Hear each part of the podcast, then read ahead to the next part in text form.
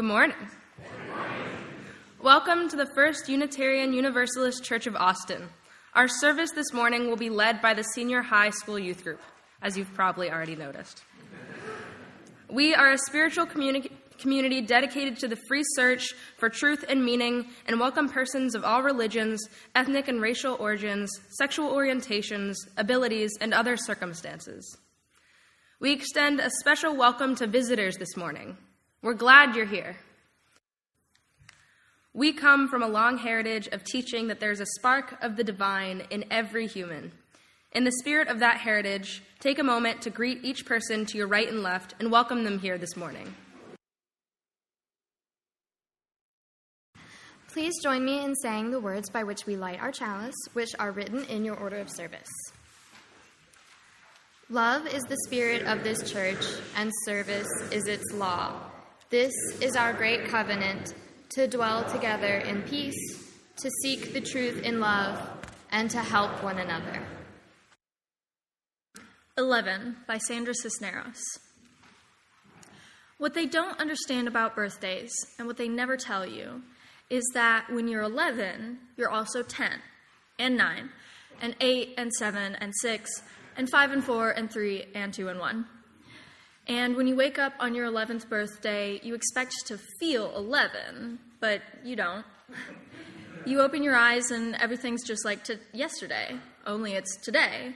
And you don't feel 11 at all. You feel like you're still 10, and you are underneath the year that makes you 11.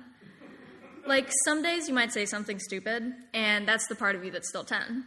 Or maybe some days you might need to sit on your mama's lap because you're scared, and that's the part of you that's five.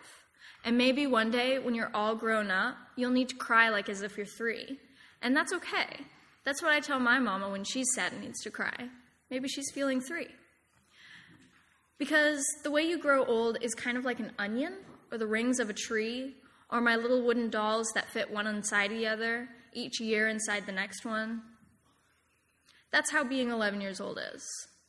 You don't feel 11, not right away. It takes a few days, weeks even, sometimes even months before you say 11 when someone asks how old you are. And you don't feel smart 11, not until you're almost 12. That's the way it is. Judaism, Christianity, paganism, Buddhism, Hinduism, and many others. As Unitarian Universalists of the First Unitarian Universalist Church of Austin, we find unity in our mission statement, which we say together. It is in the order of service, it is not on our wall right now. together we nourish souls, transform lives, and do justice to build the beloved community. This is a poem called Reaching Nonetheless by myself, Sage Hirschfeld. If I could take every word I've ever written and ask them what this is all about, I think it might sound something like all the pots and pans in my kitchen falling out from every overstuffed cabinet and onto the tile floor in a single moment. It would sound like every great and terrible symphony warm up, like a cacophony of chaos already ensued a ruckus of all things sacred in their hardness, colliding, greeting each other, shaking hands with shock waves strong enough to rip through plaster and wood and flesh and bone. To stir something somewhere you never knew was sleeping till you felt it wake up. To punctuate a period with an exclamation point and then another period. But that's not where it would end. It would sound like a collective exhale of everything daring to move. It would sound like doors creaking open throughout the house, like footsteps down narrow hallways drawing near, like my father's voice calling in every shade of compassion. It would sound like hands outstretched in beckoning beyond intrinsic, beyond first thoughts, or old habits, or logicked ways, simply reaching out without truly knowing what for, but reaching nonetheless. Now is the time where we spend a few moments meditating or paying attention to our breath. Sometimes that happens in silence, and sometimes you hear the joyful sound of our all age community. Sometimes you can almost feel your breath when you put your hand on your stomach and take a deep tummy breath.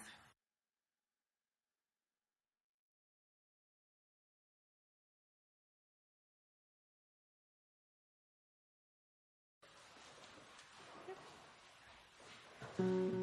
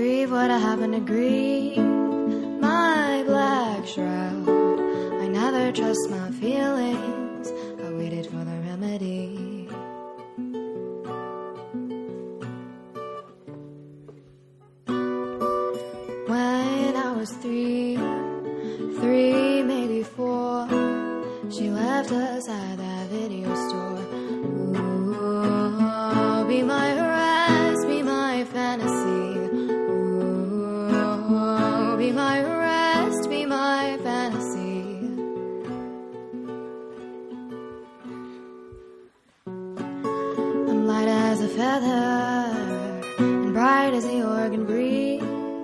My black shroud, frightened by my feelings. I only wanna be a relief.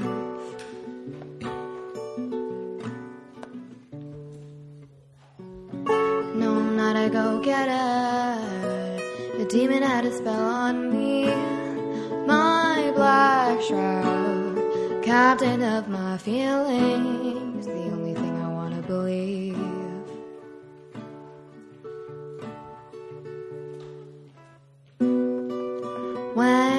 Was three and free to explore, I saw her face on the back of the door.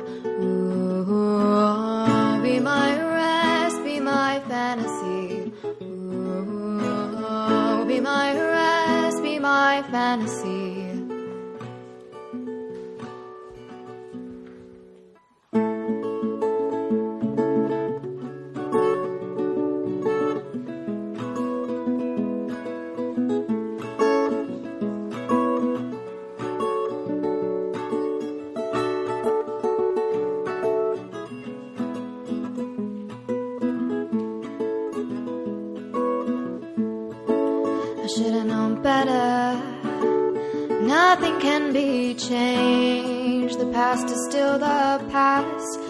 Bridge to nowhere. I should have wrote a letter explaining what I feel. That empty feeling. Don't back down. Concentrate on seeing the breakers in the bar. The neighbors greeting. My brother had a daughter, the beauty that she brings, illumination. Nothing left. The breakers in the bar, no reason to live. I'm a fool in the fetter, Rose of Marin's beard, where you can reach me. Don't back down, nothing can be changed. Cantilever bridge, the drunken sailor. My brother had a daughter, the beauty that she brings, illumination, illumination.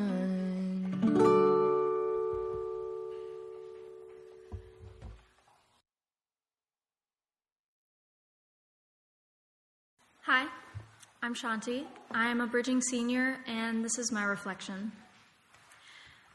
My parents first brought me here when I was only four. My mom got a teaching job in our religious education program and later on became the church's kitchen manager.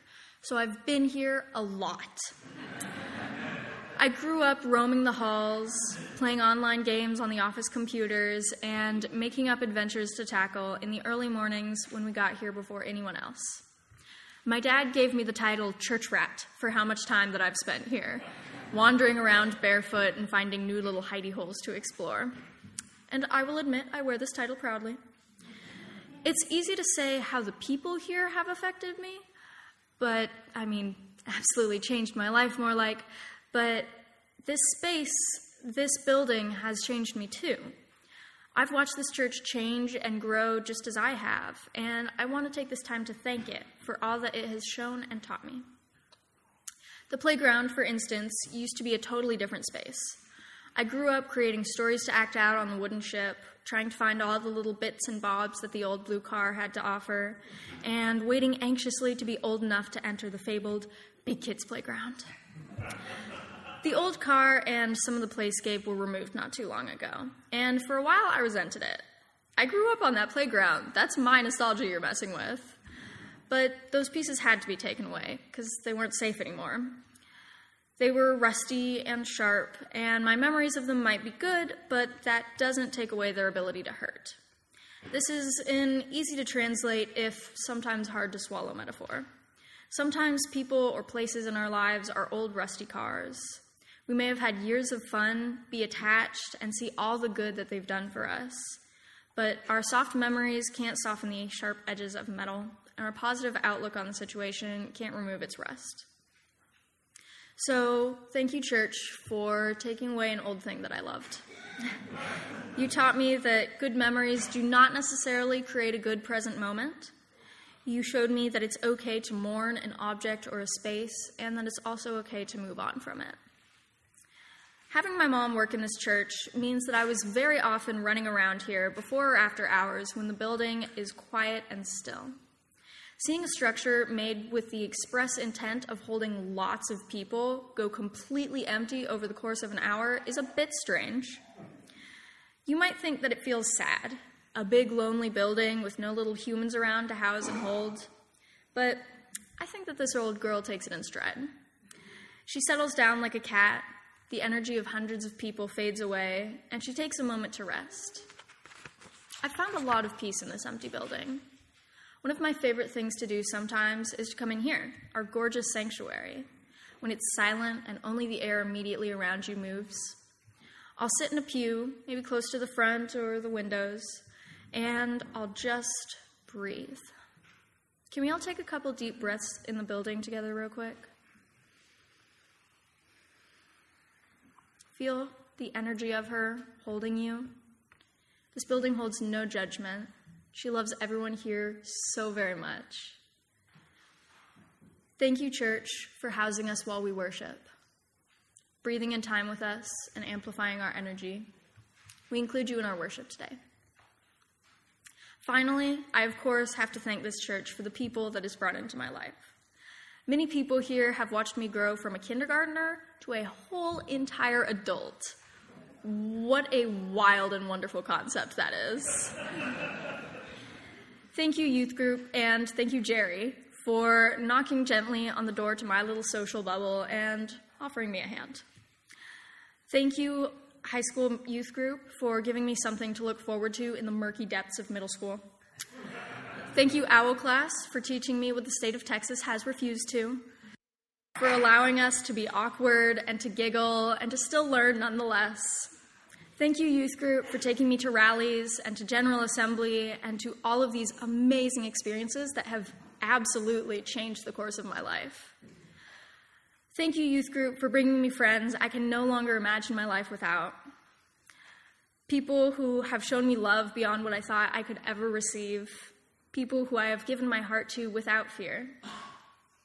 Thank you, church, for bringing these people and these experiences into my life. Thank you for bringing me to this group, these people, this congregation. Thank you so, so much. I will never forget you. My name is Julia Heilrain, and this is my reflection. Children's hospitals aren't like normal hospitals. And any of you who have spent any significant time in one know this to be true. They are places where we care for our youngest and most vulnerable. They are places where the juxtaposition of emotions felt covers a spectrum larger than I ever thought possible. In children's hospitals, the grief that is felt is felt so deeply, so loudly, so intensely, that sometimes it is easy to forget that the joy there is felt just as deeply, just as loudly, and just as intensely. Children's Mercy Hospital of Kansas City, Missouri, the place where I spent a month of the last school year, is no different. From the bubbly decorations to the fish on the MRI machines to the graffiti style cartoon characters that bounce across every wall, it is, in essence, what a children's hospital should be a place to heal, to mourn, to celebrate, and to reflect. From the branch of the hospital that I spent the most time in, you can see the parking garage. It's an exceptional view. this particular parking garage is adorned with an art installation consisting of colorful sheets of glass protruding from the side casting colorful shadows on the outside wall. In just the right room, standing on just the right section of blue carpeted floor, you can see yourself reflected back to you in those colorful sheets of glass. Sometimes you are blue or red or purple or green. Sometimes you are clearly defined, so much so that you can see the expression on your face. And other times you melt into the colors, reflections of trees, and noises of cars coming and going. The first time I saw those glass sheets, the girl reflected back to me was anxiously, anxiously fiddling with her fingers. There were dark circles under her eyes, and although her hair was pulled back into what once might have been a ponytail, it had since morphed into a clump, tangled mat on the side of her head. The girl was sitting in a wheelchair. As I watched the girl in the glass that first day, she watched me back. Together, we hoped and we prayed in our weird atheist UU way that the doctors here would tell us that they could make the pain go away. I left the hospital that day with good news. I was an excellent candidate for the treatment they provided. Months passed before I was able to travel back to Children's. Thank you, American healthcare system. When I did, the girl in the glass was waiting for me, but she had changed. Physical therapists forced the girl to stand, they bent her legs in weird angles, and they took a million different measurements. The dark circles under her eyes had grown, and the tears that streamed down the girl's face as the doctors worked on her felt warm and uncomfortable on my cheek. I turned away from the girl in the glass, and she turned away from me. It was days later when I let myself glance out of the window again, back towards the parking garage, and the reflection glanced back at me. This time, the girl's ponytail still looked like a ponytail, and although the dark circles still remained under her eyes, the tears had stopped falling. She looked stronger, better. She looked less like a patient in a children's hospital and more like the girl I once knew myself to be. I smiled a small smile, and the same small, timid smile was sent back to me. I continued to watch the girl in the glass grow stronger, watch her legs hold her straighter, watch her arms leave the wheels of the chair far behind. I watched as she became more sure of herself on the treadmill and more able to do the things that most 17 year old girls do every day, like walking. The dark circles under her eyes grew lighter, and the smile on her face grew bigger. And slowly, slowly, after days and weeks of watching her, I started to recognize myself. While my friends stressed over studying for finals back in Austin, I learned methods to control the nervous system disorder and pain that had plagued me for years. And the girl reflected back to me in every color of the rainbow did the same. I walked, then ran, then ran a mile, and the entire time I watched the reflection of myself in the glass. On the hard days, I would check in with the me on the gla- in the glass, and I would assure her that it was going to be okay. On the good days, I would celebrate with the girl in the glass, and we would carry that success onto the next day. Those seemingly meaningless, colorful panes gave me a way to watch myself change in the best possible way. As silly as it may sound to someone who didn't spend eight hours a day learning to walk, run, use their hands, and think again in those rooms, I am grateful to the glass. I have been home for exactly four months and three weeks. It has been a glorious 145 days. And as I mentally prepare to go back in June for my six month follow up, I can't help but wonder what the girl who will be reflected back to me into the hospital will look like this time. Because the thing that the girl in the glass taught me above all else is that being, being it staring at yourself in the mirror, laying on your bed and meditating, or watching yourself reflected back from glass panes from your favorite children's hospital, to reflect on your progress, change, and accomplishments in life, no matter where you are, is how you keep making that progress, how you continue to change, and get where you want to go in life. Or, as John Dewey so eloquently put it, we do not learn from experience, we learn from reflecting on experience. And I want to add one small thing. While I was in Kansas, I stayed in the Ronald McDonald House, which is an amazing charity, and I am so grateful to them. And this church and this congregation were able to donate a large sum of money to help me with my treatment and help my family have a place to stay and come visit me over Thanksgiving because I did not see them for a month with the exception of that. So I am so grateful to y'all, to Jerry, to Jules, to Meg, to my youth group for helping me through that. Thank you. Hi, I'm Ray. I'm bridging today, and this is my homily. There's this story in the Bible where Jesus goes into the Garden of Gethsemane, and he kneels down and gives this very agonizing and very human prayer, which is Father, if you are willing, remove this cup from me, yet not my will, but yours be done.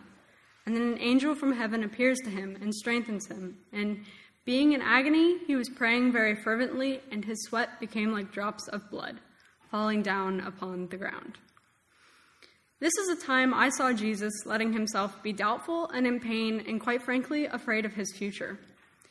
He ultimately decides that God's will is stronger than his, and he had to lay down that burden as to accept his crucifixion.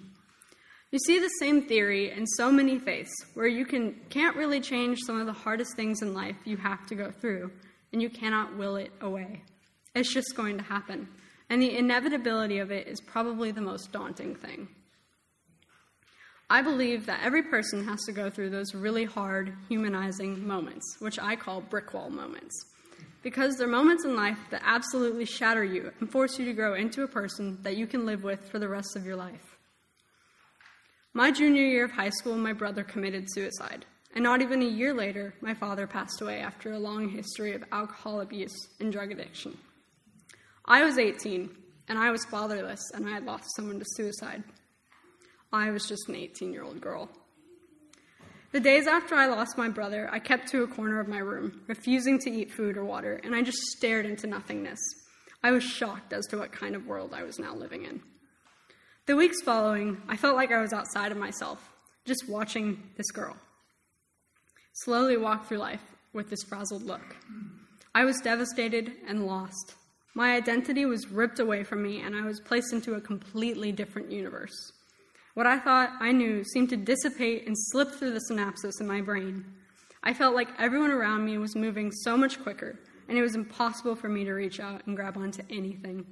I was just flying backwards.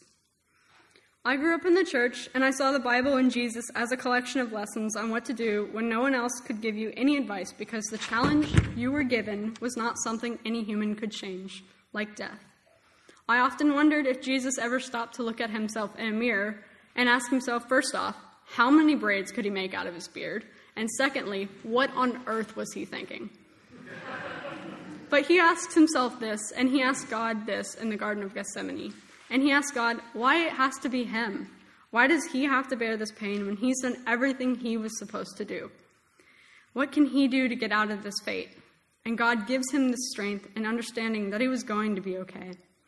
These are the same questions that were asked when I was looking in the mirror at this tear stricken, grieving girl who just didn't know what to do anymore to escape this loss. Why did it have to be me? Why am I the one who has to keep living through this? And how do I do this? For the past month and a half, I've been learning about Lent and the core values of the lessons learned throughout this 40 day period. I've learned that Lent is this time where you take this not great, so great aspects of your faith and lift it up into the light for you to reflect on it and help strengthen your faith. And in the Catholic faith, you get closer to God. And in the UU Church, you have a topic for each day to reflect on and share a photo of.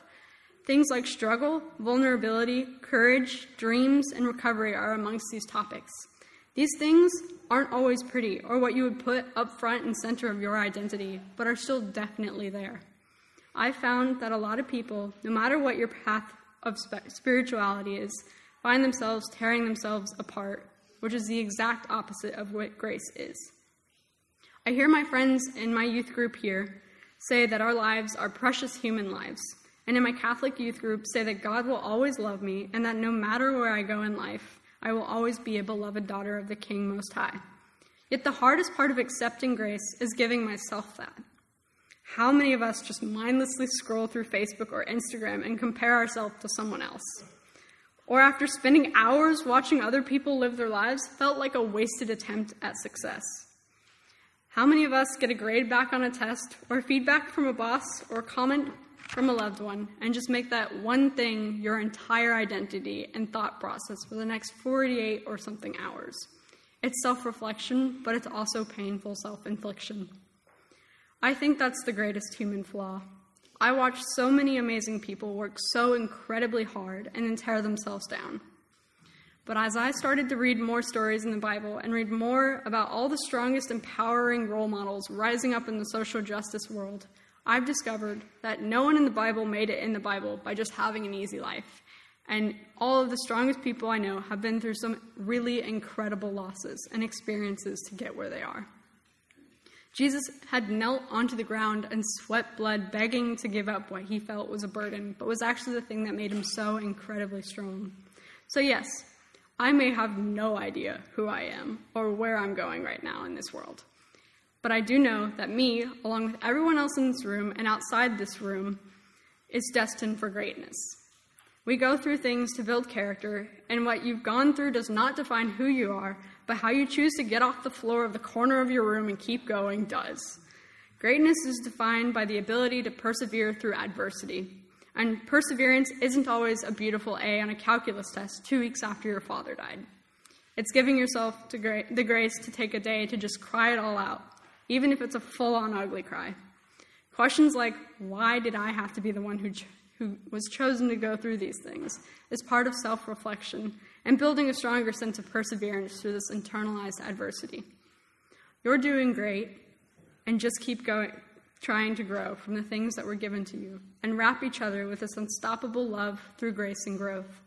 Perseverance is giving yourself the grace to love yourself and your precious human life, no matter how destroyed life looks. Hi, I'm Abigail, and this is my reflection. In Alice in Wonderland, the caterpillar asks Alice who she is. She responds by saying, I hardly know, sir, just at present. At least I know who I was when I got up this morning, but I think I must have changed several times since then. Reading this, I think about how it rings true for so many people, including myself. I find that reflection is a hard thing to articulate into something universally applicable, but I find comfort in that. In it, it is the perfect intangible. I enjoy knowing that there is no absolute when it comes to reflection no right or wrong way to look back on yourself, your life, your relationships, and your experiences. Reflecting upon my childhood is extremely different from reflecting upon my adolescence. Therefore, based on my current knowledge, when faced with the caterpillar's inquiry of who are you, the best answer I might give is that I don't know anymore and I don't know yet. So many things have happened in the 18 years since being graced with consciousness that I cannot be sure of who I am or who I am going to be. However, I do know who I was. I was a kid that used to cut her Barbie's hair thinking it would grow back. I believed that rain lilies caused the rain rather than came from it. I always thought the egg came before the chicken, and then I thought the inverse. Um, I spent every day growing up thinking I knew who I was, who I had been, and who I was going to become. But in retrospect, I had no idea how my life would unfold. And to me, that's what reflection is retrospect. Some may say that hindsight is 2020, but it's 50 50 at best. I'm sure that many of us here today believe that the early years of life are the most formative. But based on my own perspective and experience, I have to disagree. Not because I think it's absolutely wrong, with no exceptions, but because I think life is full of formative years. I think I grew the most in high school, right here in this church, out the sanctuary doors, through the gallery, left down the hallway, and in the room behind the last door on your left. Why Are You, YRUU has been not only a formative experience, but a transformative one.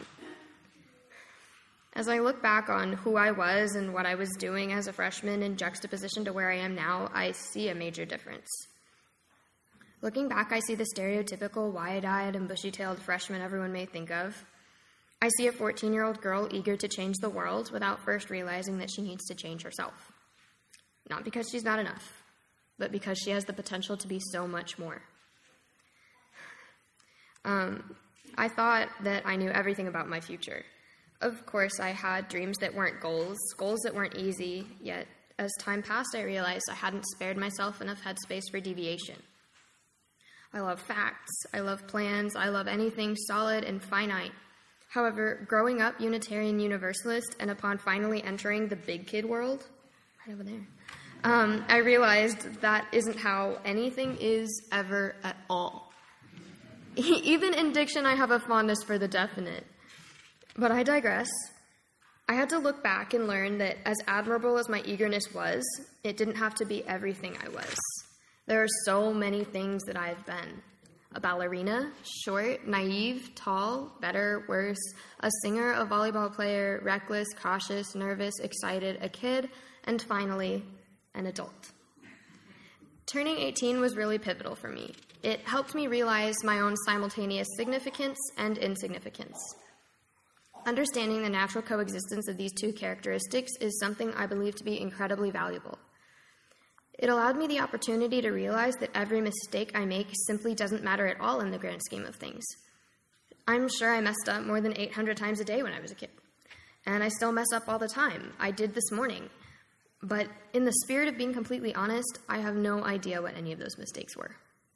I don't remember because they don't matter. My screw ups are undeniably a part of me and a part of life. They shouldn't be ignored. But I bear no shame when making mistakes. They give me humility and humanity. But again, each individual, potentially minute mistake does not matter at all. I believe now is a good time to share with you the underlying point of this whole spiel something which I'm very grateful to have learned in my time as a lifelong Unitarian Universalist. It is that despite all my flaws, foils, and follies, I have maintained my inherent worth and dignity, the same inherent worth and dignity which all of you hold. The reflection I partook in to write this led me to that conclusion my own self worth. And that's something I haven't truly recognized in a long time and for that, to YRUU, I am forever grateful. We gather here to celebrate the lives before us and what is to come for the youth in our congregation. Today, we honor three people as they move from being a youth into becoming young adults. Unitarian Universalist honors milestones like these to celebrate as a community and witness each other's growth and development in mind, body, and spirits. I would like to invite Shanti Cornell, Ray Milestead, Milestead and Abby Lawyer Poyer to come stand next to me. This bridging ceremony is not a farewell, but rather a celebration of these beautiful souls that have developed before our eyes into young adults. This is an opportunity for us to recognize these youth, to bow to their successes thus far, to acknowledge them for all that they are and bring to this world, and to surround them in love as they move towards what is yet to come.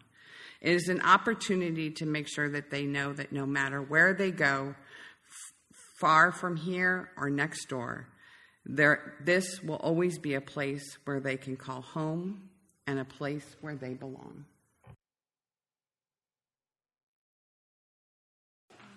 All right. If you will please join me in saying the words by which we extinguish our chalice, those are in your order of service. We extinguish this flame, but not the light of truth, the warmth of community, or the fire of commitment. These we hold in our hearts until we are together again. We bless this space and each other for our intention for intergenerational community. May this truly be a sanctuary for all ages, where we learn and grow together, young and old alike. May we worship together, laughing, singing, and sharing as one community. May we make room for one another, for the youngest infant cooing in a parent's arms, for the youth leading the cry for justice, and for the elder boldly proclaiming our Unitarian Universalist principles. May we support each other across the generations, respecting and appreciating both our struggles and our passions. This is a production of the First Unitarian Universalist Church of Austin. For more information, go to our website at austinuu.org.